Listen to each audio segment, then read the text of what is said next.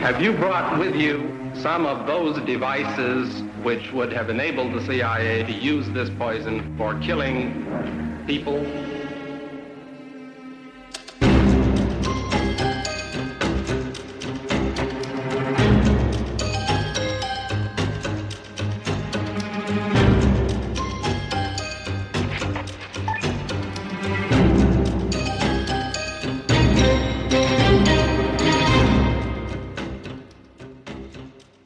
Det her, det er nede i kælderen, et skjult sted, hvor ingen ved, hvad de laver, og at de er i gang. Fordi der må heller ikke være sådan, at der er nogen, der finder ud af, når nu er der nogen i gang med noget. Mm. Altså, hemmeligholdelsen her, bare det at finde ud af, hvem kan vi spørge om at være med? Hvordan Ja, ja. sikrer... Altså, Ja, ja, de, man kan jo risikere, at man spørger øh, Muldvarm. det kan man nemlig. For det gjorde de.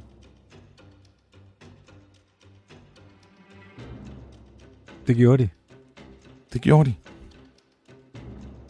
Hvis du synes, det der med triple-agenten, det er lidt af et mindfuck, så vil jeg bare sige, det her, den her kausal, den kommer til at løbe rigtig, rigtig hurtigt på et tidspunkt.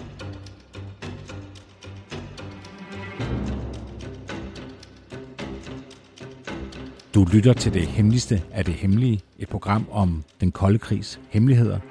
Mit navn er Anders Christiansen, og med i studiet er dokumentarist Christian Kirk Muff.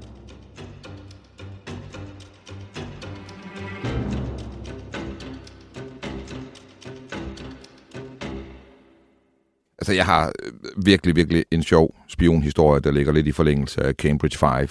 Øh, og den er sjov og lang og spændende og øh, vildt illustrativ, synes jeg. Men jeg synes også, der er nogle øh, nyere ting, vi kan snakke om. Okay. vende lidt tilbage til Ukraine, hvad der foregår der, og måske også lige snakke lidt om folkeafstemningen ganske kort. Jeg har bare nogle bitre bemærkninger, øh, jeg bare gerne vil have fyret af. Og øh, Jamen, så er det heldigt, du har et radioprogram, jo. det er jo det, jeg tænker. Så hvorfor, altså, det er jo det, jeg har det for, hvis det ikke skulle være plads til det. Og hvad hedder det? Øh, og så har jeg bare en ting, jeg har tænkt over med Hjort Frederiksen, og som jeg er blevet overbevist om er rigtig. Claus Øh, Hjort Frederiksen. Ja, Claus Hjort Frederiksen, Yes. som vi jo diskuterede med, da vi havde Simon i studiet. Mm-hmm. Og, og det var det her med, at, at du spillede de her tre klip, hvor han ligesom i offentligheden går ud og taler om den her statshemmelighed. Og i den sidste af dem, der har han sådan en indskudt bemærkning, sådan en regibemærkning, der hedder, "Nå, og så må jeg jo så komme i fængsel for det, hvis det er det, der skal til. Ja. Og, og, øhm, og jeg er bare kommet til at tænke på også hele forløbet. Hvor meget skal der til for, at den efterretningstjeneste gør det der, som de har gjort ved Hjort Frederiksen? Claus Hjort Frederiksen. Og, og øh, jeg er sikker på, at da han har gjort det første gang i det klip, du spillede dengang, så er der en, der henvender sig. Det vil være den normale modus operandi her. Det er, at der vil være en fra Forsvarets efterretningstjeneste, enten efter første gang eller anden gang, og måske efter begge, der tager fat i Claus Hjort Frederiksen og siger, prøv at høre, lad være med det der. Det der anser vi faktisk som et brud på din tavshedspligt. Og det er en helt alvorlig sag du skal lade være med at gøre det, og så kan han have sagt til dem, jamen lad nu være med det, og altså, det er jo fremme, eller det må jeg gerne bruge, vi er midt i en politisk storm omkring det her, øh, der er uskyldige, der sidder i fængsel. Det må jeg gerne bruge det her. Mm-hmm. Og så har de sagt, nej, lad være. Vi anser det for at være brud på din tavshedspligt. Og så er det, han gør det i hvert fald. Tredje, tredje gang gør han det, og så kommer den her bemærkning, som sådan næsten er til sig selv, hvor han ligesom påmindes, at, når ja, det er det her, jeg ikke må, men nu gør jeg det alligevel. Fanden stå i det, Ja. nærmest. Så, så det, du mener, det er, at, øh, at da Claus Hjort til Søren Lippert siger det her, som er til den fængselsstraf, så er han blevet advaret øh, en eventuelt to gange af Forsvarets efterretningstjeneste. Det vil jeg lægge hovedet på blokken på. Og jeg har ikke nogen kilder anden. Det er bare sådan ren, da jeg sad og tænkte det igennem. Det er jeg overbevist om. Det, vi ved jo, at øh, Forsvarets efterretningstjeneste og øh, PT var jo på den her øh, nu øh, halvberømte tur rundt til nogle chefredaktører i nogle mediehus i forbindelse med et øh, Facebook-opslag, øh, som øh, Blandt andet. blandt andet, som handlede om vores lille ydmyg øh, program. Øhm, som var jo sådan en, som, øh, ja, det kan man sige, hvad var det for en, en, en, en samtale, men, men Det var netop sådan en her. Det var sådan en, der sagde, prøv lige, hey, pas lige på, I går og gør nogle ting, som vi anser for at være dybest set ulovlige. Ja. Så heads up, lad være med at gøre det, vi kommer efter jer. Ja. Og det er så der, hvor Claus Hjort, siger jeg, i min analyse, udokumenteret, siger jeg, at den advarsel fik han også, og han brød den hos Libert. Ja. Lad os se. Det, ja, nej, det får vi sikkert aldrig at se. Nej, det får vi ikke at se, øh, fordi øh, som det ser ud nu, så, så bliver den sag ikke til mere. I hvert fald hvad angår Claus Hjort Frederiksen. Præcis.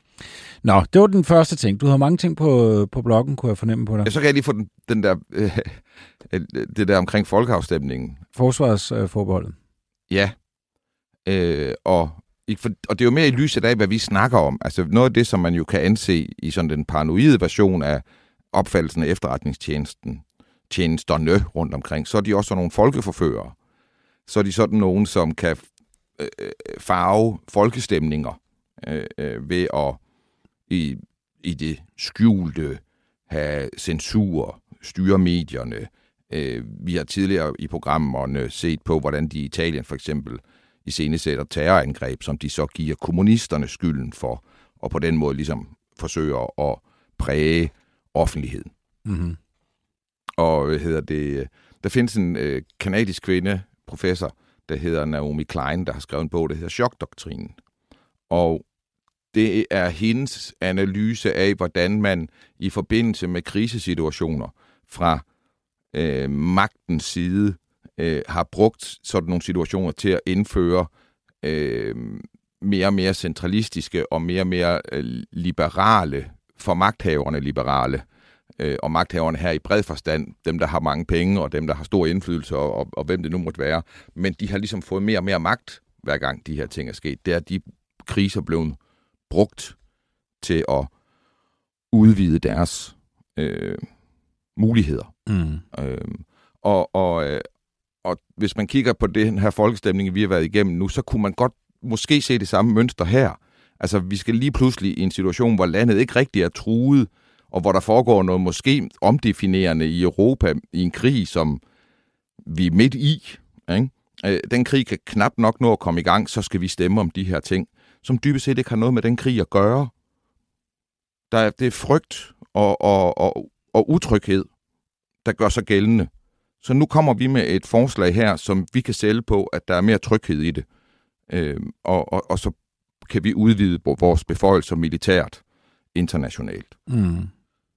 Øh, øh, Men man kan jo godt sige den anden vej, at der er jo fair nok, at man som politiker forholder sig til den verden, der er omkring en, og når der sker noget, så skal vi på en eller anden måde reagere på det. Er det ikke er jo, det men, naturligt? Jo, men det her var jo ikke en reaktion i forhold til det der. Altså på den måde. Det var jo ikke noget, der øgede vores sikkerhed i forhold til det, der foregår i Ukraine. Vi jo, altså det der var lidt ligesom, at, at man er godt... Så er der ikke mere for den statsbetalte 25 øre.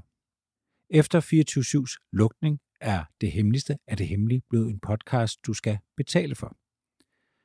Gå ind på hjemmesiden dethemmeligste.dk og læs mere om, hvordan du fortsat kan lytte til det hemmeligste af det hemmelige.